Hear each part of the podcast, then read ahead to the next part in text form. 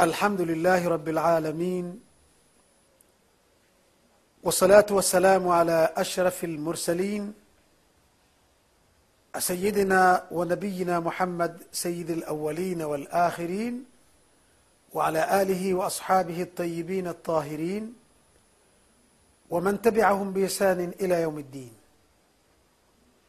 أما بعد ndugu wa africa tv karibu tena katika darasa yetu ya sharhi au ufafanuzi wa kitabu umdatu lahkam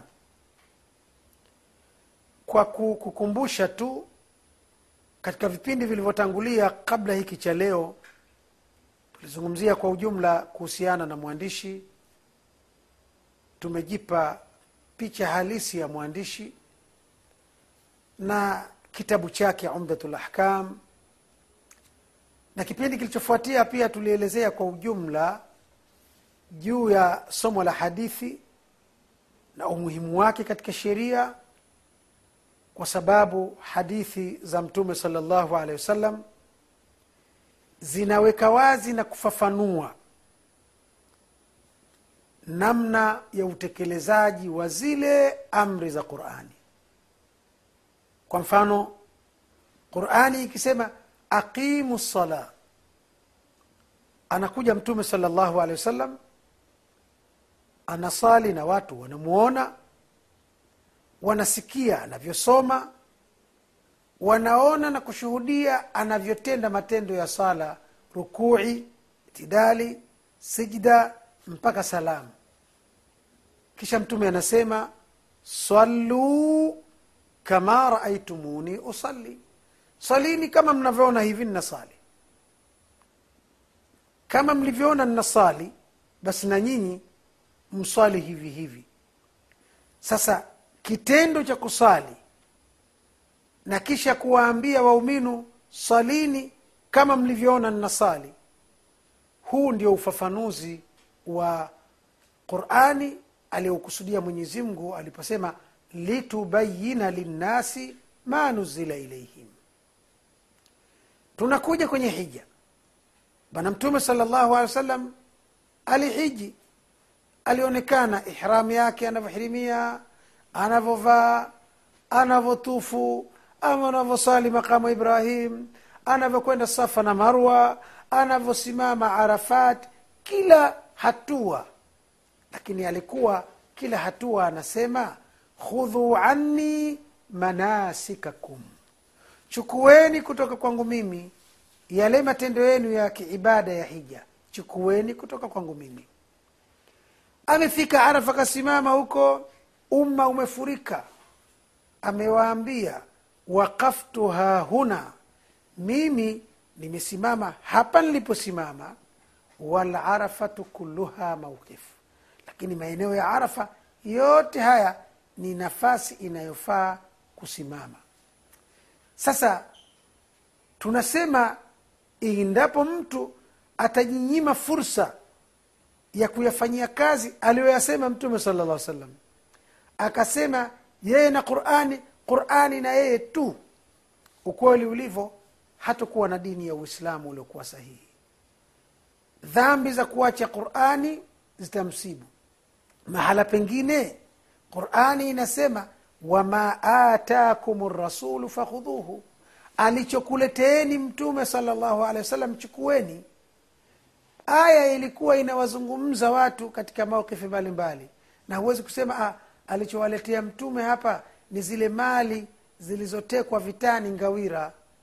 Ma ni tamko pana tamko am tamko lenye maana pana mno. Huruhusiwi kisheria kulipa maana finyu huruhusiwi kulifinya. Chochote alichokuleteni mtume sala salam fakhudhuhu. Na miongoni mwa alivyovileta ni maneno yake ahadithi zake. Sasa leo ukisema hakuna ni kujidhuru. Sasa haya tuliyasema huko nyuma na tukasema wanavyoni alhamdulillah makundi haya yaliyepotoka potoka ambayo huwa yanajitokeza katika kila zama wakiona wanavyoni wamenyamaza kimya basi huibuka makundi yanayopiga vita uislamu kwa kisingizio cha kuwa wanaamini na kufuata qurani peke yake. Katika kipindi cha kabla ya hiki niliwahi kuashiria na kuelekeza baadhi ya vitabu vya wanavyuoni walivyoandika wakiwarudi na kuwajibu na kubatilisha hoja zao watu wenye mwelekeo huu. Nikataja kitabu kama miftahu ljanna fi lihtijaji bisunna cha imamu suyuti rahimahullah. Lakini pia kitabu kingine shubuhatun haula sunna kilichoandikwa na imam au shekh abdurazaqi afifi.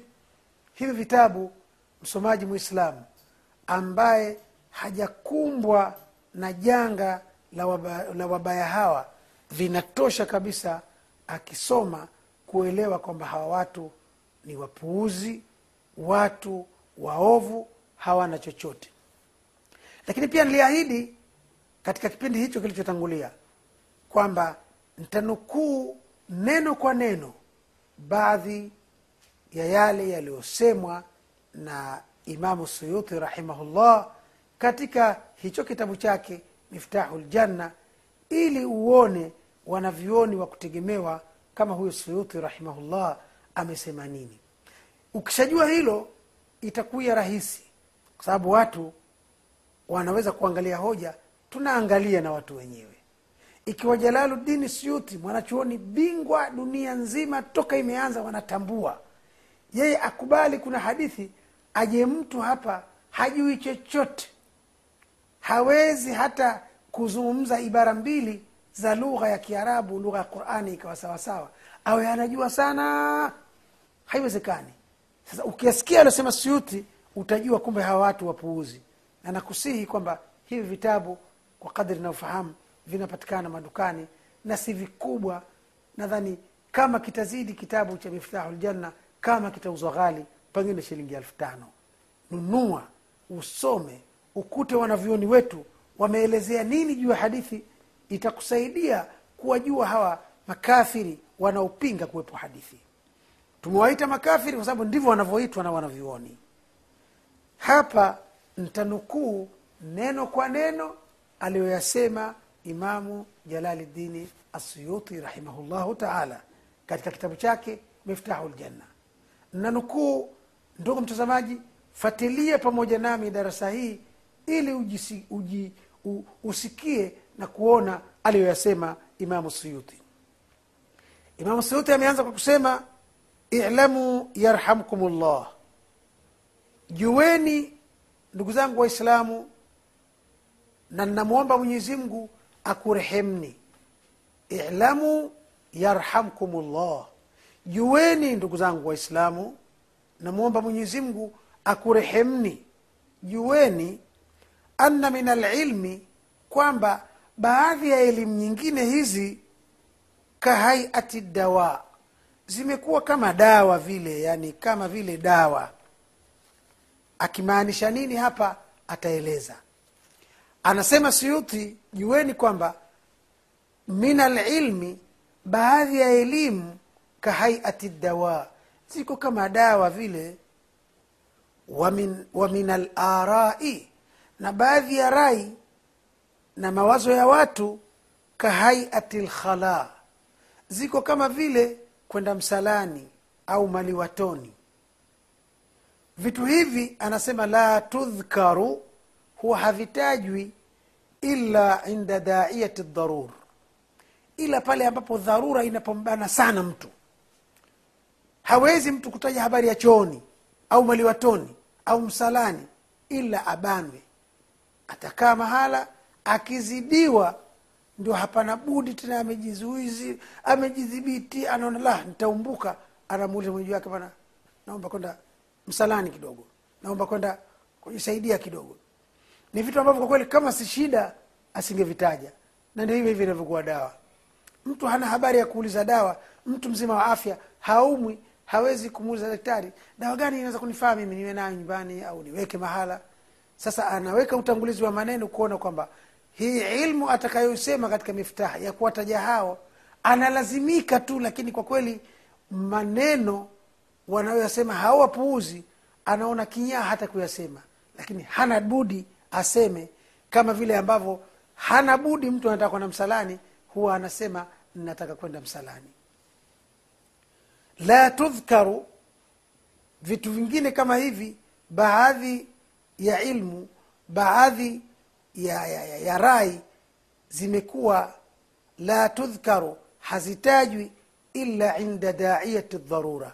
Ila pale dharura inapombana sana mtu ikamwita dharura fanya fanya fanya ndio anafanya. Sasa anasema kwa hili anakusudia kutupeleka mahala anasema wa anna mima faha rihuhu na kwamba miongoni mwa mambo ambayo harufu yake imeanza kunuka fi hadha zaman katika zama zetu hizi. Na kwamba miongoni mwa vitu ambavyo vimeanza kunuka harufu yake katika zama zetu hizi anakusudia zama zake suyuti ukijua kwamba amefariki mwaka mia tisa na kumi na moja hijiria. Na hivi leo tunavyoongea ni elfu moja mia nne na thelathini na nne. Sasa katika zama zile anasema kuna majambo yamejitokeza. Ameyapa mfano harufu yake imeanza kunuka katika zama hizi. Wakana darisan bihamdillahi taala na mambo hayo yaliyoibuka tena upya hivi sasa katika hiyo mia tisa na kumi na moja. Anasema wakana darisan bihamdillahi taala. Ni yalikuwa hayapo kabisa yalififia kabisa kwa msaada wa mungu. Lakini leo wametokea watu waovu wameyaibua upya. Yalikuwa wakana darisan bihamdillahi taala na yalikuwa yamefifia kabisa yametoweka kabisa kwa msaada wa mwenyezi mungu mundhu azman tokea zama kadhaa. Huko nyuma yalififia haya yakawa hayapo.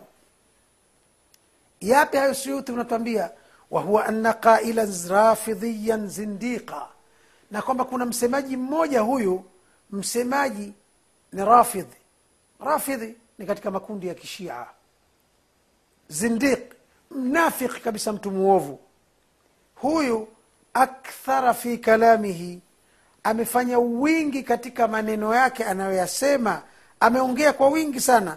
Anasema hivi anna sunnata nabawiya sunna hizi zinazohusika na mtume sala llahu alehi wasallam walahadith almarwiya na hadithi zilizopokewa zikahusishwa na mtume sala llahu alehi wasallam.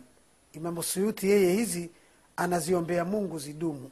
Anasema zadaha llahu uluwan wa sharafa. Namwomba mungu hizi hadithi za mtume sala salam azizidisie utukufu na ubora. Lakini huyo mtu mwovu anasema ahadithi za mtume sala salam na hizo sunna zake la yuhtaja biha haziwezi kutumiwa kama hoja katika dini. Wa anna lhujjata na kwamba hoja katika dini fi lqurani khasa ni kwenye qurani tu si kitu kingine. Sasa suyuti anasema maneno kama haya asingependa yeye kuyataja. Na kwamba kule kuyataja ameona ni dharura imetokea kama vile mtu anavyopata dharura akaomba akasema ataje msalani au ataje chooni au ataje maliwatoni mbele za hadhara ya watu wenye kuheshimika kwa sababu amebanwa na anajisikia haja.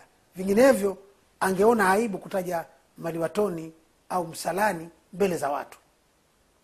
Kama ambavyo mtu hataji dawa wala haiulizi ila anaposhikwa anapoumwa kadhalika yeye hataji haya majambo ya watu wanaojitia wao hawajali qurani na hawajali hadithi wao wanaamini qurani tu.